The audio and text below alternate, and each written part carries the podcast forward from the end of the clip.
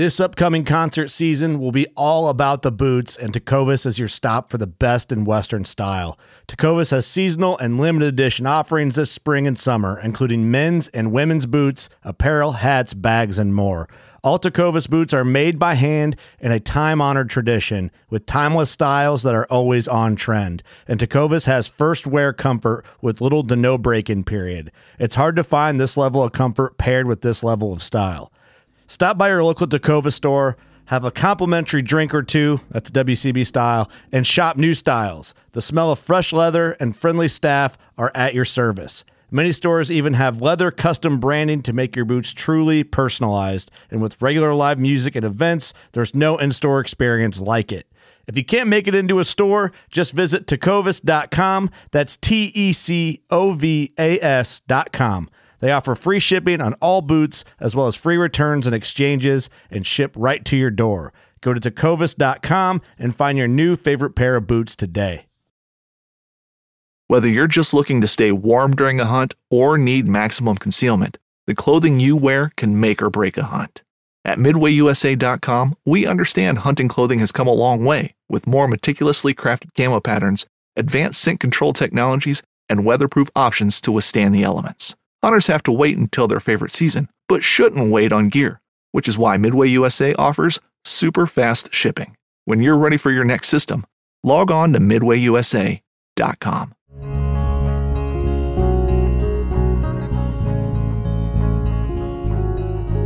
Welcome to the Casting Across Fly Fishing Podcast.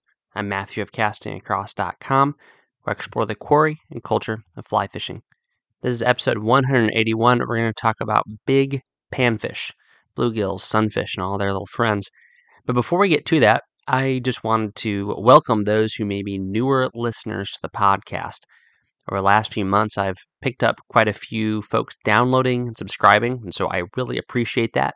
And uh, if this is uh, a podcast you've been listening to for a few weeks or for a few months, you want to know a little bit more about casting across or about kind of why I do what I do, there's a couple of podcast episodes where I talk about that. If you just scroll back through your feed, you'll see introduction episodes. But also to head over to castingacross.com, that's really where the bulk of the material is. I write and then I talk about what I write about.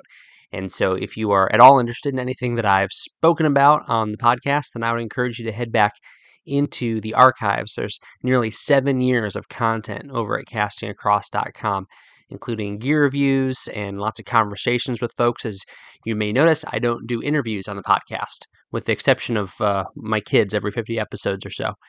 But I don't do interviews on the podcast because there's a lot of really good fly fishing focused podcasts that are interview driven and interview focused. So why would I do one more? So there are interviews though on the website, interviews with uh, folks in the industry, folks interviews with people who are creating fly fishing stuff and fly fishing experiences. And those are, are a lot of fun for me to do. And so definitely check those out. And as always, uh, let me know what you think. Matthew at castingacross.com as well as uh, please leave a rating and review on iTunes. That always helps get the podcast in front of more of an audience so we can increase this community. And as I always say, this is not about drawing people to this website or this podcast, it's about drawing people outdoors and helping them appreciate their time exploring not just the fish themselves, but everything that goes into the fishing, the people, place, and things that go into the pursuit of fish. And today we're going to talk about pursuing panfish. Not just panfish, but big panfish. Now, I don't want to make it sound like it's the easiest thing in the world to catch panfish because it's not. There's days where I will get skunked where I'm looking at these little six and eight inch bluegill and they are spurning every fly I throw at them, which it blows my mind because I feel like as a child that wasn't that hard. That if I had a little curly tailed grub or a little spinner that I had no problem catching fish. But maybe it's because I'm fishing more. Maybe it's because the fish are just getting smarter, getting generation after generation of handed down knowledge where they are now able to resist uh, some of my buggiest, squirmiest looking uh, flies. But uh, there's days where I still get skunked, catch, try to catch any panfish, let alone big panfish. Now, what is a big panfish? Well, actually, hold on a second. What is a panfish? Now, I'm not going to spend too much time talking about the uh, species of panfish that are involved, and I use these terms interchangeably. Now, panfish aficionados might say, well, you can't talk about sunfish the way that you talk about bluegill, the way that you talk about red ear sunfish, the way that you talk about uh, warmouth, the way that you talk about, you know, and I get that. They are very different. But what we're going to talk about today is a relatively, um, you know, broad brush approach to catching big panfish. But those species I mentioned, that's what we're talking about. We're talking about panfish. We're talking about that very same fish that you have a picture of yourself or your child holding up with their little Mickey Mouse fishing rod. And the reason why we want to catch them today is the same reason why we wanted to catch them back then, because they are fun. I have long maintained that I would rather catch a 10 inch bluegill than a 10 inch trout of any species. Uh, as much as I love brook trout, and I would rather spend my day up in the mountains catching brook trout of any size, if you want to say, hey, would you rather catch a 10 inch brook trout or a 10 inch panfish? I'd take a 10 inch panfish any day. Um, a river bred panfish is one of the hardest fighting fish out there. Now, given there's a ceiling to how big they're going to get, particularly the further north and north you get, um, uh, in in the United States, they're not going to get as large as they get, say, in the the Mid Atlantic or they get in, in down south. That's where they get just ginormous. Um, if you haven't Googled uh, panfish world records, you know, bluegill world record, sunfish world record, do yourself a favor and, and, and do that because they are just monstrous looking creatures. But uh, a river bred panfish is one of the hardest fighting, most fun fish that you can get into. They are just thick and muscly, and they've got big bulbous foreheads and uh, big, big fins that they they use to keep themselves um, right in the current. And so it's so much fun to chase these fish, and that's really what we're talking about. Not just catching bluegill, which is fine. Not just catching sunfish, which is fine, but chasing after the larger members of each species or the, the largest uh, uh, representatives of each species in any particular water body. That's what we're talking about, and that's what I wanted to share. A few things that I've gleaned over the years of catching these fish, starting using traditional tackle, and then as I've shifted over to fly tackle, that uh, I, I think might help you as you are out in the canoe around the pond this year, or as you are um, just walking around in your subdivision and you find that little retention pond that has some fish in it how you can maybe cut down on catching a lot of four inch fish and maybe work up into that 8, 10, and even bigger uh, fish class. The very first thing that I would recommend is that you consider the hook size that you're using. Uh, panfish are going to hit anything. They're going to hit enormous baits. They're going to nibble at it. They're going to try to, you know, see if they can get a chunk out of it. Uh, you only go have to go as far as going to a local pond and throwing a slice of bread into the water um, the smallest fish will come up and nibble at it before it even starts to decompose. And because they are thinking, can I get a bite of whatever is in there? You'll see this with dead fish. You'll see this with just plant material because a lot of these fish are completely content with nibbling tiny, tiny macroinvertebrates, little tiny water bugs off of whatever is floating in the water.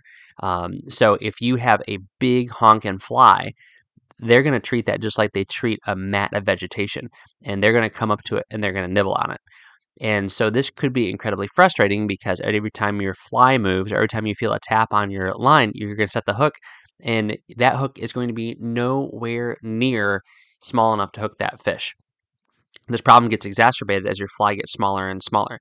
So, one of my favorite ways to catch a fish, if I want my children to catch a fish, if we're out fishing and one of my really little guys uh, I want them to hook up, then what I will use is a strike indicator and a tiny wire bodied nymph with some fluorescent flash or some marabou or something like that in a size like 14 or 12. And the panfish will gobble that up all day. Now, might you catch a large panfish? Yes, but a fly that size is going to fit in the mouth of a really small panfish. And so you're going to really limit your ability to catch the bigger ones because you're going to have so many opportunities to catch small ones. And usually, by and large, when you get into a group of panfish, which is where you want to be when you're looking for big ones, you're not going to find them all by themselves. They're going to be in a community. They might be off to the side, and they often are, but you're going to be around a lot of fish as you're targeting larger fish. And so I like to size my flies larger. I like to get up into that six and four size. Uh, and I also like something that is going to not necessarily uh, replicate a tiny bug. I like something that's going to look like a little streamer. So uh, just basically, you know, instead of that wire body nymph, think of woolly bugger. While large panfish are predatory in the sense that they will chase down food, I oftentimes want to create a opportunity that is going to force a predatory response. So I have that same setup. So if you just want to catch a fish, do what I do. Strike indicator down to a tiny nymph and you're going to catch a lot of panfish. You adjust that that uh, depth between the strike indicator and that uh, that fly or better yet use something like a hopper. So use a big chubby Chernobyl uh, ant, something with a lot of foam on it, um, maybe even a small popper. Uh, one of my favorite poppers is a triangle bug, which I'll talk about at the end of the episode. Uh, and and you have that fly in it could be a small size, something that that small panfish could take, and then another like 14 inches, 18 inches, you know, two feet, depending on where the fish are holding, uh, and then you have your little nymph underneath it. And I like to tie uh, off of the hook bend, not off of the hook eye when I'm I'm fishing for panfish like this. But if I'm fishing for a larger fish, then I'll do something very very similar. I'll have that larger popper, something that the small fish cannot inhale. Um, they might nip at it, and it takes a lot of uh, restraint to not set the hook every time you see that thing go under. But the more you fish, the more you observe, and if you're using good polarized lenses, which I'll talk about here in a second, then you will know when fish are just messing with your dry fly or your popper and when you have somebody that's taken it or that's taken that that dropper that's below it. But I like to have this set up so a small popper, maybe something in the size two or four range, uh, maybe even smaller than that, four to six, and then that four to six size streamer that's below it. Um, and I like to have those with a, uh, a not a wide gap hook, so not a hook that you would necessarily see on a popper, for example, something that's got a wide gap, more like a streamer hook, um, which is probably what you're tying your streamers on. Um, but something that can, if it's inhaled, if you watch panfish or bass or any fish like that with that same kind of mouth physiology, the way they feed, it's usually a quick inhale, a, a, sucking. And so I want that fly to provide as small of a profile as possible so it's able to be inhaled by those fish that might be on that borderline because uh, I want to be able to catch those eight inch fish. I want to be able to catch those nine inch fish, um, not just those huge, massive panfish that swim by. And so that is something that I will cast along the edge of weed beds and give it a little bit of motion, little taps, little ticks. Um, I have no problem using the tip of the rod to make that thing move and dance and twitch. And it doesn't need to be these huge, um, you know, like uh, water quaking uh, movements. So you think about fishing uh, a popper in a traditional sense, whether it be with a fly rod or traditional tackle, you're creating a lot of surface disturbance. But that works. Don't get me wrong, that works really, really well. But I find that, especially in the in the middle of the day, um, even late morning, uh, early evening, uh, the fish aren't going to be as excited about a lot of disturbance. And big panfish aren't going to be dumb and they're not going to respond to big splashes. They haven't gotten big because they've been swimming out of their hole, out of where they're hiding for every noise and every sound. Uh, they they've gotten big because they are smart, whatever smart means for a fish. So I like a more subtle approach. So those little uh, ticks with your rod tip, little tiny strips with your stripping hand, with your your line in your hand, and just make that thing dance a little bit, and have that dry fly move around the edge of a weed bed, of a shoreline, of some riprap, some rocks, um, a downed log, something like that. Um, as long as when you do that hook set, you're pulling it away from all of those things. If you do your hook set into that, uh, then you're going to be in trouble. But anyway, all that to say, um, just having that approach, moving that dry fly, that popper, that uh, indicator along those edges allows you to dance that larger baitfish imitation or that really buggy, you know, just generic bait stuff imitation uh, into where those fish are going to be hiding. So you say, well, how do I know where fish are going to be hiding? So that's my second thing. Polarized sunglasses are an absolute essential, really in every aspect of fishing, but when you're fishing for larger panfish, because they are going to be holed up. I rarely see large panfish swimming out in open water. Does it happen? Yes. But again, these fish didn't get to be the size that they got because they were dumb. And they are going to be opportunistic. They're going to be hiding out in weed beds, under rocks, um, in culverts, uh, in overhanging uh, tree limbs. They're going to be down in little depressions in the water, uh, you know, where the where the the um, stream bed uh, drops out for like a foot or something like that, where a rock had gotten dislodged or something to that effect. Um, and and that's where they're going to be hanging out. So to be able to see those spots where you have a dark gray uh, stream bottom and all of a sudden it goes black for a little bit of a spot, where you have uh, light green weed coverage a couple feet underneath the water and then it gets to dark green. Those are the places that you want to key in on. And uh, if you've been fishing for any period of time or you've worn polarized sunglasses for any period of time, you understand how much that pops out to you when you're wearing those polarized glasses.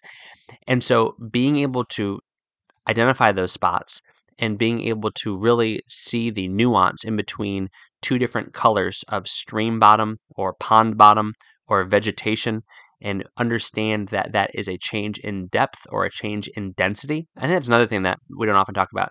Um, if you live in a, an area, particularly in the south of the United States, where you have invasive weeds, or you just have even of the of the native plants where it gets really really thick, but more often it's because of some sort of invasive weed or some over nitrogenated situation from you know local farms or, or subdivisions. You're going to have weeds that are too thick for large fish to penetrate. There's even situations where I've seen weeds that are too thick for small fish to penetrate. This is what chokes out, um, you know, healthy life, whether it be macroinvertebrates or native plants, or even that particular species of plant. Gets so thick that it's unable to sustain itself because um, the middle of it ends up dying because it has no access to uh, water and no access to the sun. So it's pretty hard to photosynthesize when you don't have access to the sun. Anyway, all that to say, um, you know, y- you are able to see the density of two weed beds and realize one's a little bit looser. And that's the kind of place that a fish or a larger fish is going to back into because now it is it is concealed and it also has that security of something that's impenetrable on one side of it. And so being able to see the difference in the density is something that you're going to be able to do with polarized sunglasses. And if you are fishing a farm pond or fishing a pond in your subdivision and you have something like that, those are the places where you're going to want to target as you are looking for larger sunfish, not cast randomly out into the middle. Might you hit it hit it, you know, lucky and you cast right next to a thick weed bed or a drop off or a large rock um, or an old tire that's been thrown in there um, where a large sunfish is hanging out? Absolutely. But if you're trying to be intentional and purposeful, those are the kind of spots that you want to target where you have that change of of of one spot to another spot so depth um, uh, cover uh, or even just uh, overhanging structure where those fish are going to hide out. And having the ability to see that is essential. And something that I've said with, with trout fishing, you know, before is is similar, which is when you fish that spot out and you haven't caught something, paddle over there, walk over there, get right on top of it, see what you were fishing to.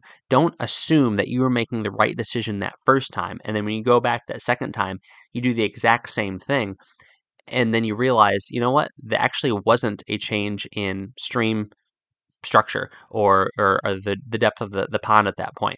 It's an illusion from a shadow. It, it, might just be two different color rocks, which, I mean, there, there actually can be benefits of fishing two different colors, but that's for a different podcast. But uh, once you fish that spot out, go and get right on top of it. If you're waiting, go walk through it. You know, see is there a change in, in depth? Is there a change in even temperature of the water? And realize, you know what, this is actually I thought this went deeper, but actually got shallower.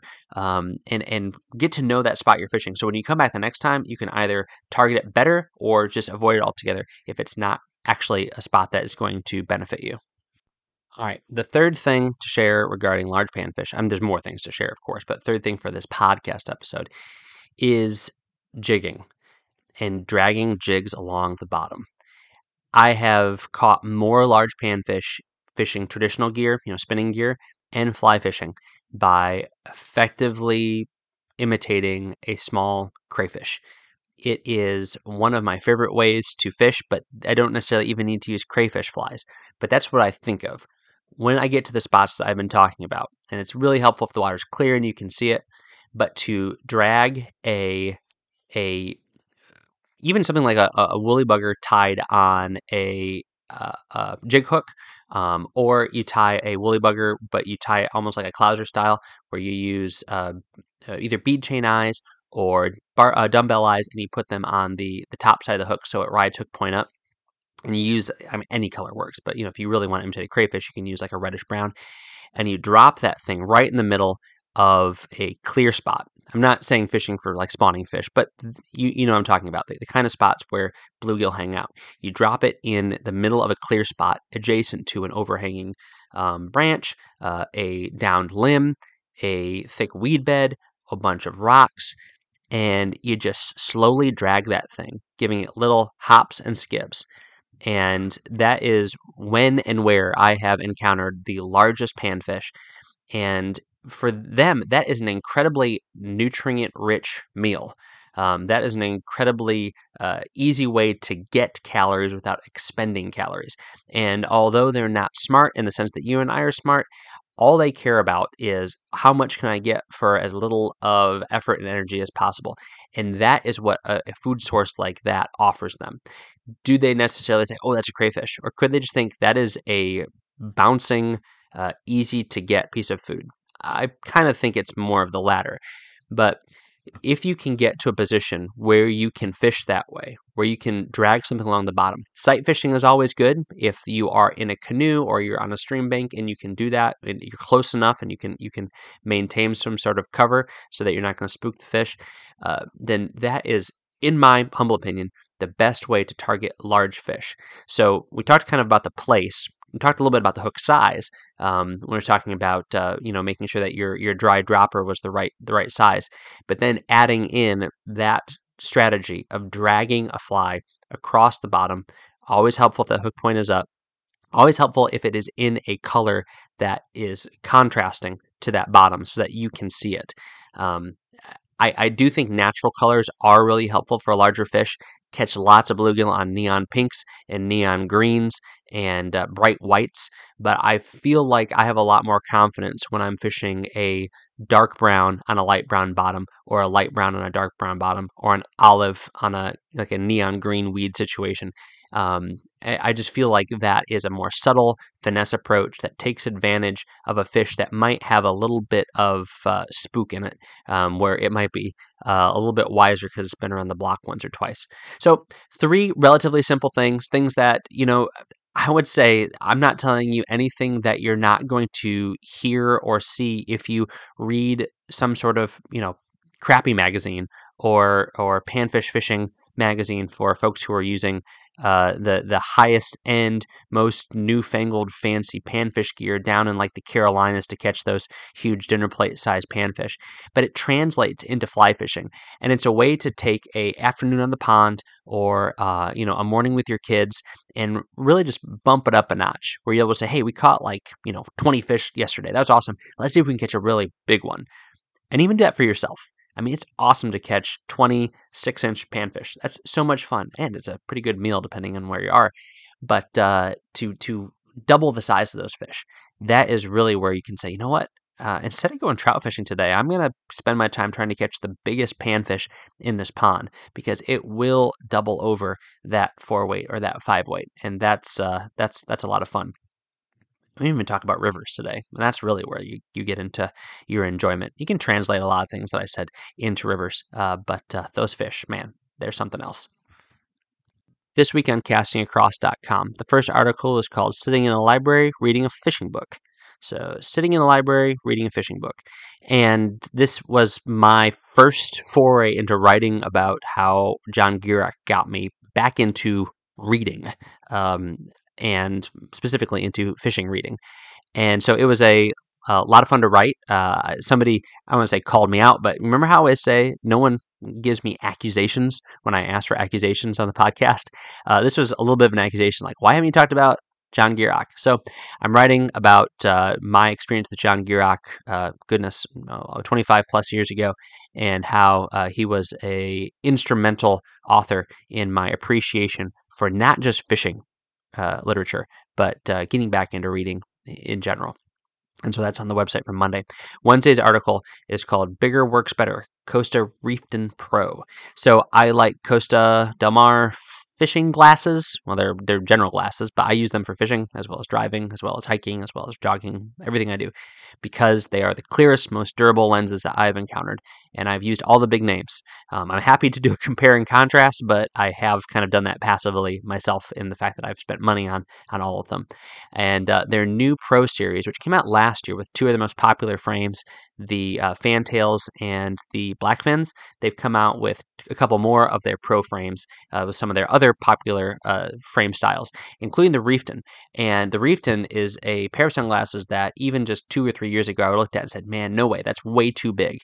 And to be honest with you, it is a little big for me, but it works just fine.